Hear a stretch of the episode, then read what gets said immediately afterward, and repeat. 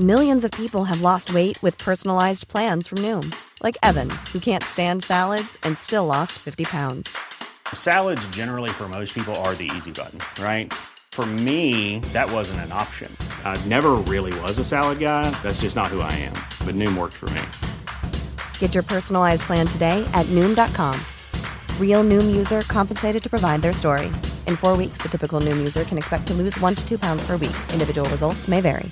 Planning for your next trip? Elevate your travel style with Quince. Quince has all the jet-setting essentials you'll want for your next getaway, like European linen, premium luggage options, buttery soft Italian leather bags, and so much more. And it's all priced at 50 to 80% less than similar brands. Plus, Quince only works with factories that use safe and ethical manufacturing practices. Pack your bags with high-quality essentials you'll be wearing for vacations to come with Quince. Go to quince.com/trip for free shipping and 365-day returns.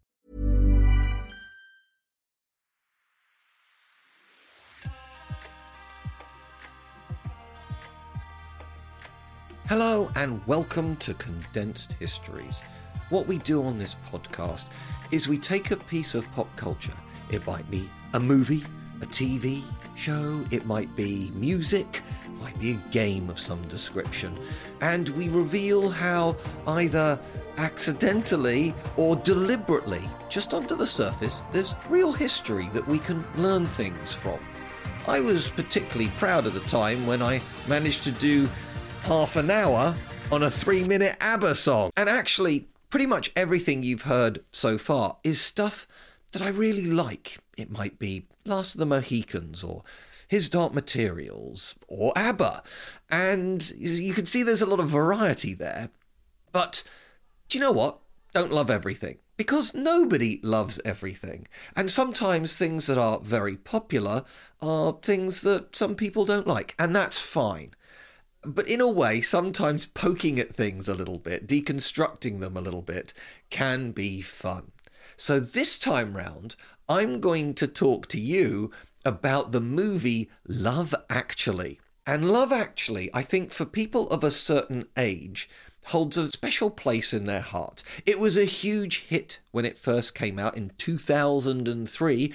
I know, we're approaching 20 years since this film came out. And it's not without its problems. Even at the time when I was watching it, I wasn't sitting there thinking, this is amazing. But it's built up quite the head of steam. Sometimes people sort of make it to be, and it is obviously set around Christmas. I mean, it specifically has sort of freeze frames sort of flashing up 5 weeks till Christmas, 4 weeks to Christmas, etc., etc. So those things are there, but you can watch it any time of the year because I'm going to say this. I'm going to give it credit where credit's due. The opening scene and the very last scene actually have almost nothing to do with the movie. There's this voiceover at the beginning by Hugh Grant, and he talks about how if you want to see love, just go to the arrivals lounge of an airport. Whenever I get gloomy with the state of the world, I think about the arrivals gate at Heathrow Airport. Now, this is all set in Britain, specifically London, so he's talking about Heathrow, which is a very big airport in London. But it would be true almost anywhere in the world. And they have footage of clearly real people. These aren't actors. I don't know. I presume they must have had sort of like sign off saying, can we use this images of you? But just seeing these people just hugging each other and kissing each other is just a wonderful, warm experience. It could be, you know, little kids going up to their grandparents. It could be partners hugging each other. It could be father, son, whatever. The point is, there is just this joy of seeing loved ones that you haven't seen, even for like a week or so. So that's wonderful. And indeed, the very last shots as the credits start rolling is you see that all again. And parts of the movie are set around Heathrow Airport as well. So anyway, the point is, those are lovely, those are warm, and there is a very good point saying, look, you know, in the world today, we talk about fear. And what's interesting, 2003, we're on the edges of the internet. The internet, certainly by 2003, email by 2003 is a thing. Whether or not we're at the point of social media, we can argue that. I believe that Facebook came out in 2004, for example. So it isn't quite the internet that we know it today, but certainly the point about how there's a lot of anger and frustration out there. And this is one of the problems of the modern world.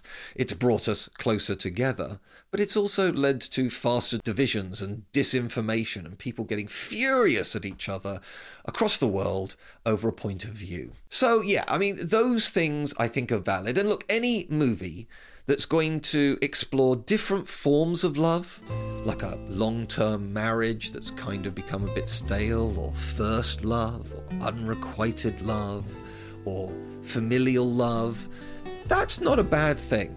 The other thing that's worth pointing out, that this is written and directed by Richard Curtis, who is a comedy icon in Britain. He was involved in Blackadder. Started talking to yourself, I see. Yes, it's the only way I can be sure of intelligent conversation. Upstart Crow, and he's the man behind Four Weddings and a Funeral, which brought the world sort of Hugh Grant in all his glory, in all his foppish, upper middle class, floppy-haired glory, and Notting Hill as well. And if you like, that's the first problem. Because Love Actually, even while I was watching it for the first time in the cinema, I was sitting there thinking, this is his greatest hits. And a greatest hits album, while it might be initially pleasing because it's got all the tunes that you like on it, quite often, at least in the olden days, people built albums to sort of tell a story or to have a certain tone. And if you just yank 3 songs out of that album and slap them with the 3 songs from the next album, and so in the end you got like 9, 12 great cracking tunes, but they're almost taken out of context. It's not quite the same thing as listening to the original album that they were living in. And same here, this is a hodgepodge of loosely interwoven people. There are people who are conveniently each other's brothers and sisters, or, oh, we go to the same school and that's how we know each other. These people are loosely built together. And another thing, credit where credit's due, a lot of these little stories about love, you know, have a good beginning, middle and end. And if you're fitting together 6 or 7 of these sort of types of stories, these are, you know, it's quite a skill to be able to pack into 2 hours. But at the same time, because there isn't a specific hero or heroine, it's a little harder to sort of root for them. And clearly some of them are better than others. Then we have the problem of movies as a whole portraying love and romance, because what's in a movie quite often is seen as sort of earnest and, oh, look at them still trying to win the person's hand and make them swoon. In an actual real setting, we'd call them a stalker or obsessive behaviour, sort of dangerous tendencies.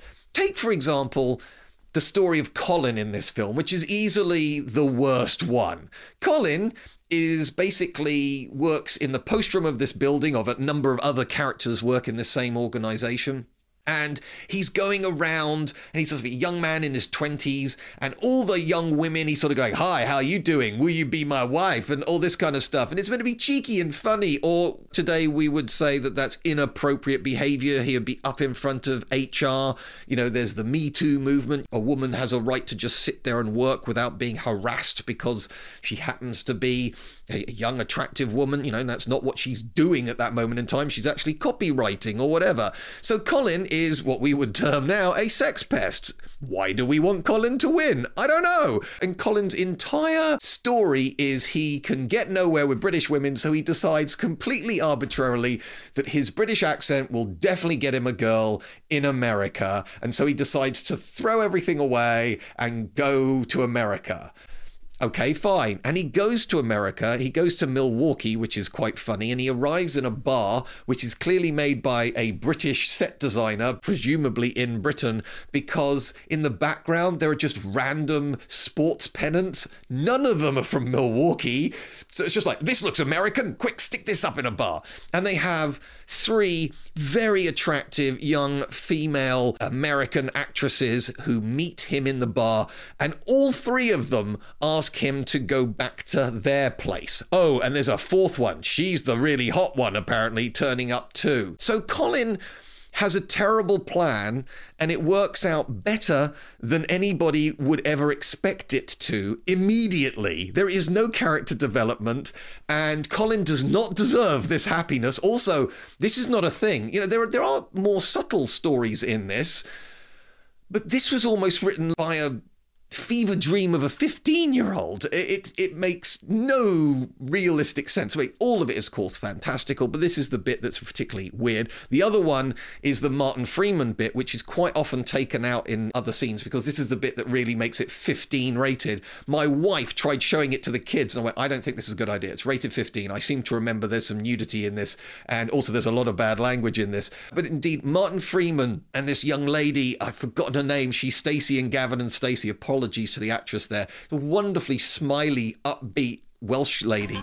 It's Joanna Page. And anyway, the two of them are completely naked, simulating sex, because they're trying to get the lighting of a sex scene, and rather get the actors in, they just need some body doubles so they can get the lighting right. And it's about as graphic as it gets. It's utterly gratuitous. The gag on this one is basically, while the two of them are being fabulously intimate with each other, but obviously for the purposes of a movie, Martin Freeman's trying to pick up the courage to ask her out. And it's sort of like, how can he not do this when all this other stuff's happening? I'm trying to be as vague and ungraphic as possible, but believe me, it's quite graphic in the movie. And turns out that they get together, and they even get engaged in the space of 5 weeks. There's a lot of very weird sped up stuff in all movies, not just Love Actually, but in all romance movies. People can meet, and 3 weeks later they're proposing. Again, this would be seen as incredibly unhealthy in the real world. It's sort of like, you are really rushing into this. You haven't spent any time together. And yes, we're all well aware that the first few weeks of a relationship are incredibly exciting and incredibly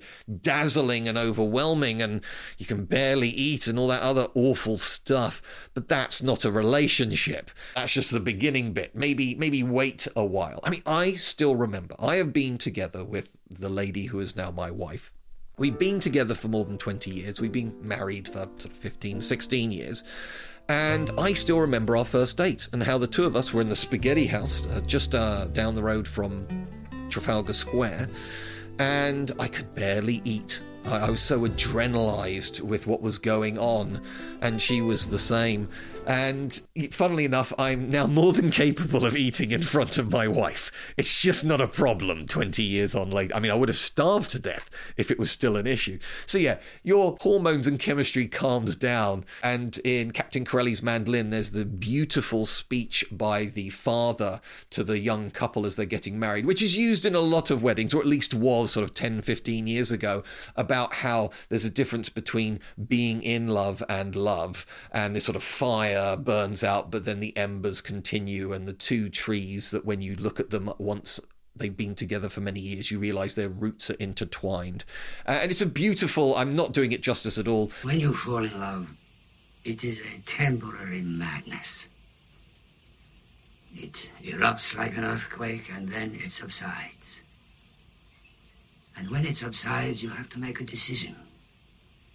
You have to work out whether your roots have become so entwined together that it is inconceivable that you should ever part. Because this is what love is. That's the reality. But of course, you've got 2 hours to tell the story. So of course they're going to meet, have some problems, fall in love, and have a happily ever after in a film. The problem with this one is there are about 6 or 7 happy ever afters. So a little bit more on the moaning, and this is where I'm going to start edging towards some history stuff, because believe me, there is history in this, is the fact that you've also got this weird thing with this writer, and he's going to France, and he's got to write his new book, and the woman who's going to be looking after him, she's Portuguese. Now, he can barely speak any, well, he can speak perfect English, but he can barely speak any French, but he can't speak any Portuguese. She can't speak any French. And hilarity ensues, and he kind of falls in love with her. Again, this is another problematic one. The two of them have no language in common. She's basically being his cleaner. He's sitting there writing away, and it's like, that's not the start of a healthy relationship. Now, later on, she learns English, and you can see him hilariously working out how to learn Portuguese, and... yes, okay, so fine, they're both putting some effort in, but you've no idea if you've got much in common. They don't even sort of kiss, really, until he goes back and declares himself. And he's going to, literally the first conversation they have in a mutual language, he is declaring that he wants to get married to her, which is insane. It's not healthy, okay? But the one bit that I thought this is just the laziest writing ever of Richard Curtis is he's sitting there typing out his new book. Again, this is 2003. By then, people had laptops. Also, it seems to me a lot of writers like to write about writers being left alone in a cottage somewhere or in a suite in a hotel. You ask any modern writer. I mean, look, maybe that's the way Ernest Hemingway wrote, okay? But that's gone the way of the 1930s. Nowadays, people sit in a coffee shop on their laptop or, during the pandemic, at home on a laptop. A laptop's great. You can edit it straight away. You never would use a typewriter nowadays. And also with a laptop, you can email bits. It's much easier to edit. You can obviously check on the internet certain facts you might want to double check when you're writing stuff. I'm saying this as a guy who's written more than 12 books, okay? So there's just no way. But for hilarity purposes, he's sitting by the edge of a lake, typing this stuff out. She walks over, picks up the rock that's got about 50 pages on it, blows it, the wind blows it into the water. And then, like I say, this really lazy comedy scene where she says something in Portuguese he can't understand. And then he hilariously says in English either the same thing or the contrary thing. Like, for example, he says in English, "Oh, I hope there aren't any eels in here." And she says, "Stop splashing around. You will wake up all the eels." Ha ha ha ha. And also she's splashing around trying to pick up all these pages because she realizes, it's her mistake. And she's sort of saying, "I hope this is worth it." And he turns around and goes, "No, there's no need to do it. It's not exactly Shakespeare." And this joke is played 5 or 6 times in the space of 2 minutes. If that. And it's like, it's the same gag over and over again. It was okay the first time. After a while, it's like, did you not have anything else to say in this scene? So yeah, look, is Richard Curtis a more famous, successful writer than me? Absolutely. But you got to take a cold, hard look at his very impressive list of achievements as both a writer and director. And I'm sorry, Love Actually is not his shining star, although it is certainly one of his most successful movies. So that writer, who's played by Colin Firth, by the way, so you've got maximum posh wibbly-wobbliness and sort of getting difficulty to say things, a bit like what I'm doing right now with both Hugh Grant and Colin Firth. This is maximum randomness and fluff and fumbling of words between the two of them, sort of posh and awkward between the two of them. Hugh Grant, by the way, just very briefly, he's the Prime Minister. I'll come back to him in a minute. So you've got Colin Firth, and he's clearly in France. They make a very big point about he's in France, but this woman is Portuguese. And as I said, later on, he goes back to her, and everybody around him is Portuguese. And it's very clear. They make a point of showing you that he's arrived in Marseille airport. Now, correct me if I'm wrong, but Marseille is part of France. Why is everybody speaking Portuguese? Why is her family all Portuguese? Well, actually, there's a reason for it. And this is where I can bring in a bit of history for you. Because it turns out Marseille does have a very large Portuguese community. How did the Portuguese end up in Marseille? And the answer is, surprisingly, to do with the World Wars. During World War I, to cut a very long bloody story short, the German expansion, the German capturing of France, happened pretty much on the edges of France. There was a tiny sliver of Belgium that was still being fought over, where the trench network went over. And then the vast majority of the trench network went across the very easterly part of France. Not much of France was actually captured, but undeniably part of France was captured. So it wasn't like a lot of this fighting was happening in France/Germany. Hey, I'm Ryan Reynolds. At Mint Mobile, we like to do the opposite of what Big Wireless does. They charge you a lot, we charge you a little. So naturally, when they announced they'd be raising their prices due to inflation, we decided to deflate our prices due to not hating you. That's right. We're cutting the price of Mint Unlimited from $30 a month to just $15 a month. Give it a try at mintmobile.com/switch. $45 up front for 3 months plus taxes and fees. Promo rate for new customers for limited time. Unlimited more than 40 gigabytes per month slows. Full terms at mintmobile.com. When you're ready to pop the question, the last thing you want to do is second-guess the ring. At BlueNile.com, you can design a one-of-a-kind ring with the ease and convenience of shopping online. Choose your diamond and setting. When you find the one, you'll get it delivered right to your door. Go to BlueNile.com and use promo code LISTEN to get $50 off your purchase of $500 or more. That's code LISTEN at BlueNile.com for $50 off your purchase. BlueNile.com, code LISTEN. Millions of people have lost weight with personalized plans from Noom, like Evan, who can't stand salads and still lost 50 pounds. Salads generally for most people are the easy button, right? For me, that wasn't an option. I never really was a salad guy. That's just not who I am. But Noom worked for me. Get your personalized plan today at Noom.com. Real Noom user compensated to provide their story. In 4 weeks, the typical Noom user can expect to lose 1 to 2 pounds per week. Individual results may vary. Hey there, it's Michelle Norris. I'm host of a podcast called Your Mama's Kitchen. When I travel, I'm usually looking for a way to find a taste of home when I'm not at home. And one of the things I love to do when I am at home is entertain. And Airbnb allows me to do that. When I was in California recently, I rented a house that had a great kitchen. And when we were sitting around the table, we're all thinking, we're in someone else's house. Someone could be in all of our homes as well. If you have a home, but you're not always at home, you have an Airbnb. Your home might be worth more than you think. Find out how much at airbnb.com/host. So France needed us all the help it could get to try and stop this incredibly bloody carnage. France was virtually bled dry of its own fighting men.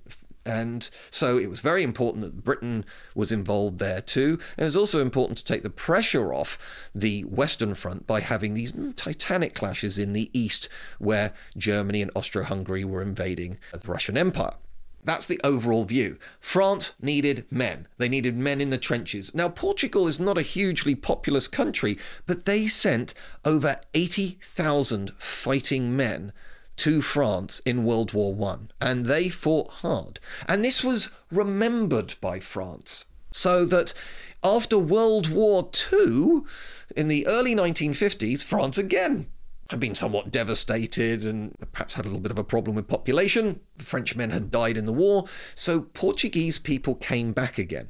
And their contribution to France in the 20th century led to various Portuguese generals and references to Portugal turning up in certain street names, even in places like Paris. And it just so happened that Marseille is a major southerly city in France and isn't a million miles away, or let's say it's a lot closer to Portugal than Paris is. So a lot of Portuguese ended up staying there to help in the rebuilding of France after World War II, but also their fathers might well have been fighting for France generation earlier. So because of that, you've got this weird disconnect. And if you look at London, you've got Chinatown and things like that, and there are lots of little communities. So actually what they're showing in Love Actually is a real thing, but it's never explained, so that I've checked this online. There's a lot of internet articles and questions going, why is everybody speaking Portuguese when it's clearly France? And the fact that they make no chance to ever reference that is a problem. So, I said I'd mention the Prime Minister. Let's move on to him then, shall we? The year is 2003 when this is coming out, and it is very much a rebuttal to Tony Blair. Education, education, and education. Because the other thing that this obliquely references is the war on terror. There was a heavy criticism of Tony Blair. Look, let's perhaps go back. I don't know how much you guys know about Tony Blair one way or the other, but the Tory party, the Conservatives, were in power from 1979 to 1997. Nearly 20 years. A whole generation, like me, grew up not really knowing anything other than a Conservative government. Michael Foot was the leader of the Labour Party, and he just didn't catch the imagination. He was basically that generation's version of Jeremy Corbyn. Now, these people had good ideas. I don't think Jeremy Corbyn has a bad bone in his body, but you don't win elections by purely appealing to the party faithful. Anybody who needs to win an election in a democracy has to reach more than 50%, and no party has 50% of the population. So the problem with Jeremy Corbyn, the problem with Michael Foot and other Labour leaders is they did a good job of keeping the Labour Party happy, but the middle didn't trust them. just sort of thought they were too radical, and things were going all right under a Conservative government. And again, it kind of doesn't matter what government we're talking about, but if the economy's doing okay, if people feel safe and secure, they invariably vote for the incumbent rather than the next person, because it's risky. Don't know what's going to happen. So there you go, a little bit of democratic politicking there for you. So Tony Blair spent years trying to make the Labour Party electable. He even for a time referred to it as New Labour. It's not old Labour, which is a bit scary and linked to the unions. It spent a lot of time courting the mass media so that you'd get favourable articles about them in traditionally conservative newspapers. And in 1997, Tony Blair won by a landslide. It was an obliteration of the Conservative Party, and John Major at that time was the Prime Minister. So Tony Blair came in with a mandate, and within a couple of months of his election victory, Princess Diana had died in that car crash in France. And the royal family did a terrible job of sort of explaining it and grieving with the nation. They were following very traditional royal protocols, which wasn't what the country wanted to see. And I encourage you to have a look at it online. But Tony Blair's speech, there's no way he could have prepared for the event of Diana's death. That was not something that anybody was expecting. But his speech, basically in a car park next to a church with a bunch of microphones duct taped together, is one of the great political speeches of the late 20th century. In the sense that there's no politics there. He does a great job of saying everything that Britain needed to hear. And Tony Blair was so popular at the beginning.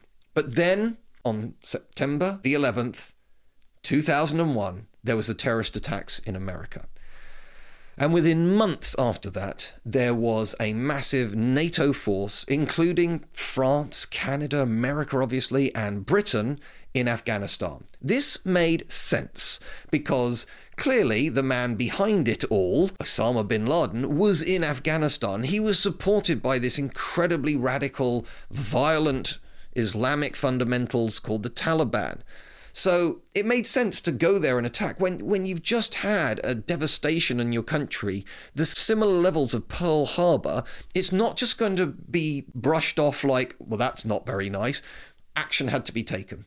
And I think a lot of people forget that the invasion of Afghanistan, people were uneasy about, but people understood.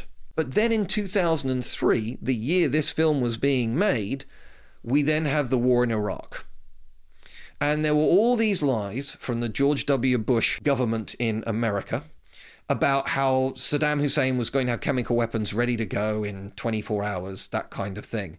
And there was this hunt for these weapons of mass destruction after the victories in Iraq, and it turned out he didn't have any. And it also turned out that Saddam Hussein had nothing to do with Osama bin Laden, which makes complete sense if you look into the story and politics behind it all. So the whole thing was a lie. And the big mistake that Tony Blair made is, while he'd done a great job of understanding Britain's consciousness and what, how Britain felt, with that Diana speech, and on many occasions early on, in 2003, he basically went to war because America asked him to, and was now fighting in Iraq. And huge crowds were in the streets of Britain. I remember the banner saying, "Make tea, not war," which I particularly like, very British. Suddenly there are hundreds of thousands of people protesting this move. What's this got to do? Because Hugh Grant goes out of his way. There is specific scenes with the American president where Britain's just not going to do it your way anymore. Or there are two references to the fact, like, well, you'll find we're very different to the previous guy. We got what we came for.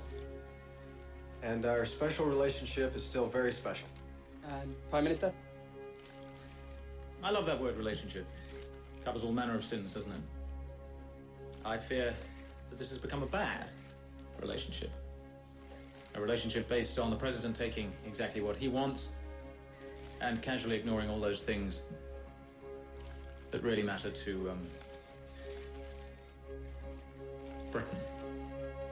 Now, this is still during Blair's premiership as Prime Minister of Great Britain. So, it is sort of cocking a snoot. And Hugh Grant at that time perhaps was a little bit like Tony Blair. You know, they're both sort of posh white guys with nice hair. There were echoes between the two of them. So what's interesting is that really fed to the feeling of the nation in 2003. So you've got this element that's very much in its own time capsule, because now if you're a 15-year-old, because really you shouldn't be watching it any younger, if you're a 15-year-old watching it, you're probably not getting that at all. You might understand that Britain and America always have a bit of tensions, but you're not quite sure everyone's going on and on about it. So that's something very much of its time. Then you've got the Portuguese stuff, which is sort of referring back to earlier 20th century. And of course, there's the element of love, which we can all agree is something that goes throughout time. There is Shakespearean poetry from 500 years ago that is resonant today as it was then, because love is love. One of the reasons why lesbians are referred to as lesbians is because the Isle of Lesbos, there was Sapphic poetry. From Sappho, she was a poet. Now, interestingly, she seemed to have loved both men and women, but a lot of her poetry was about how much she loved women. So because of that, that's how you get the connection to lesbian. So Lesbos, the Isle of Lesbos. That writing is more than 2,000 years old. It shows you that love knows no boundaries. It isn't about a time or a place or a sex or a gender or anything like that. There is this fundamental human connection. It is important. And like I say, there is a difference between reproduction, and people love facts like, oh, you know, when swans mate, they mate for life, and humans don't always do that. True, that is true. But the point is, there is this support network that is needed. And I do like the biological argument for it, because if you're just getting down to the basic biology of human reproduction, a man can go around and have literally thousands of children in their lifetime. If they impregnate hundreds of women, they could really spread their seed all over the place. Their DNA is insured for the next generation and then some. Women, however, can't do that.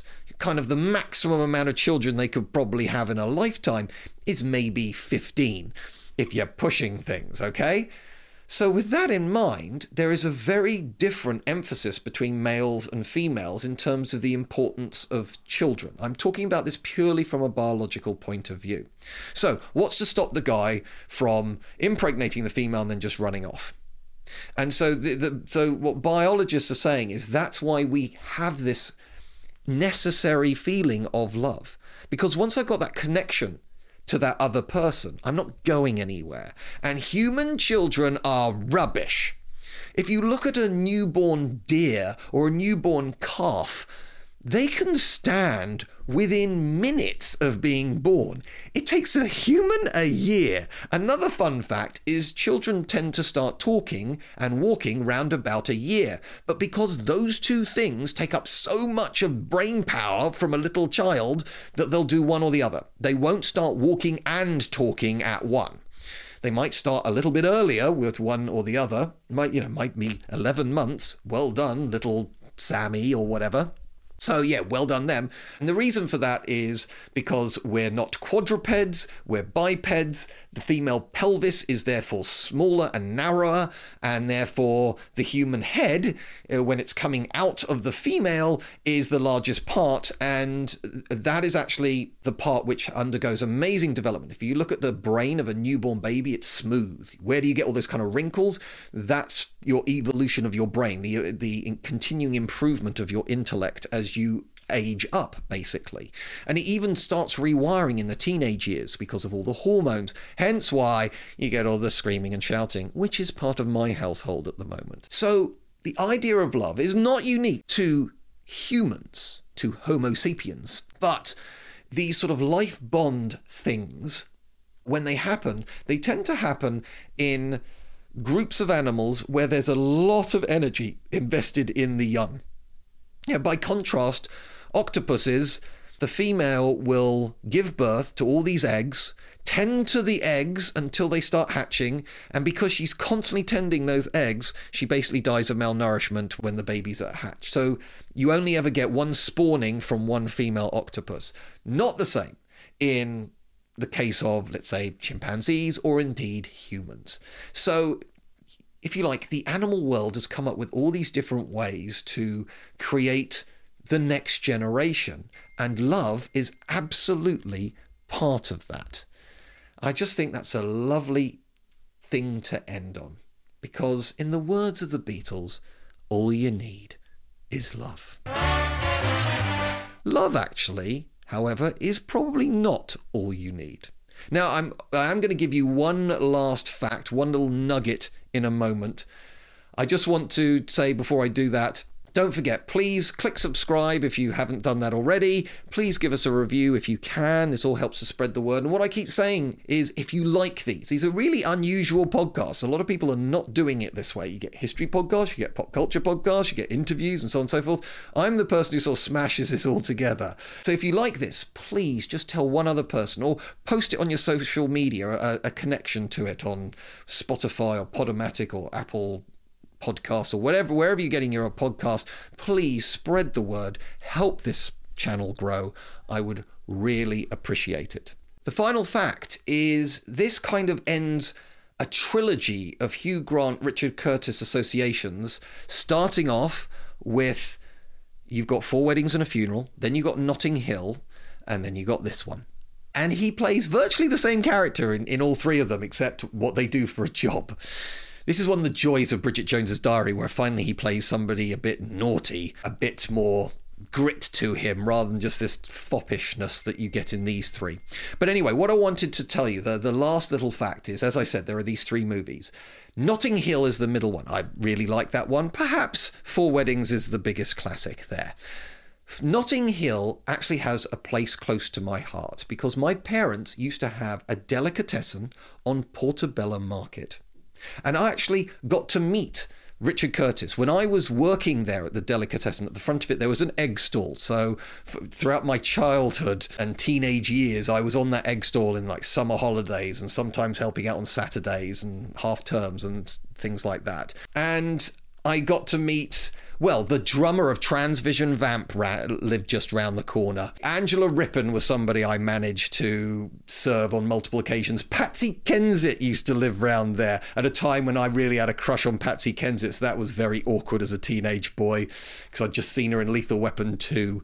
And all this stuff's going on. So Notting Hill, if you watch the film, this idea of this sort of really cosmopolitan place, this weird mixture of the super rich artists and the very, very poor sort of council estates and immigrant community. It was genuinely like that. However, what Notting Hill demonstrates is it was this marvellous mixing pot of the sort of bohemian and just the immigrant experience. It's round that area you get the Notting Hill Carnival, for example, the largest carnival in the world except for Rio.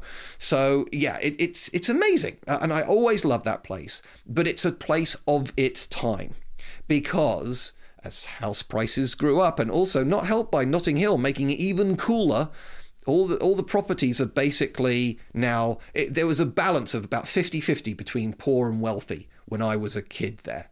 Nowadays, it's all wealthy. That Notting Hill experience just doesn't exist anymore. So again, it's kind of a time capsule of an experience in London that just doesn't exist anymore. And the last thing I'm going to say is, the other thing that makes me smile is my parents' shop is in one of the opening shots of that film, and a lot of the street traders I used to talk to, I know the names of Charlie Collins, for example, and some of these other people, all now long retired, because that kind of fruit and veg element doesn't exist anymore. Absolutely love that film, and I encourage you to check that one out over Love Actually.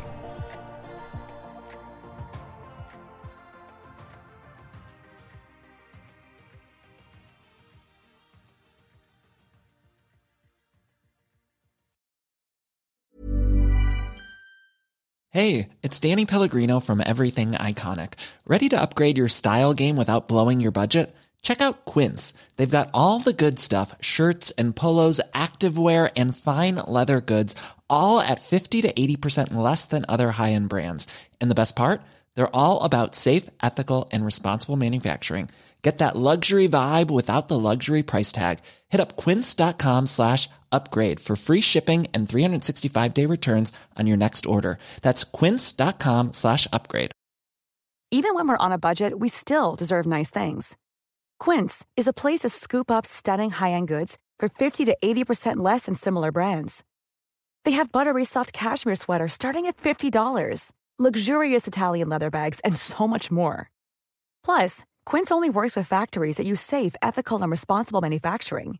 Get the high-end goods you'll love without the high price tag with Quince. Go to quince.com/style for free shipping and 365-day returns. When it comes to your finances, you think you've done it all. You've saved, you've researched, and you've invested all that you can. Now it's time to take those investments to the next level by using the brand behind every great investor, Yahoo Finance. As America's #1 finance destination, Yahoo Finance has everything you need, whether you're a seasoned trader or just dipping your toes into the market. Join the millions of investors who trust Yahoo Finance to guide them on their financial journey. For comprehensive financial news and analysis, visit yahoofinance.com, the #1 financial destination, yahoofinance.com.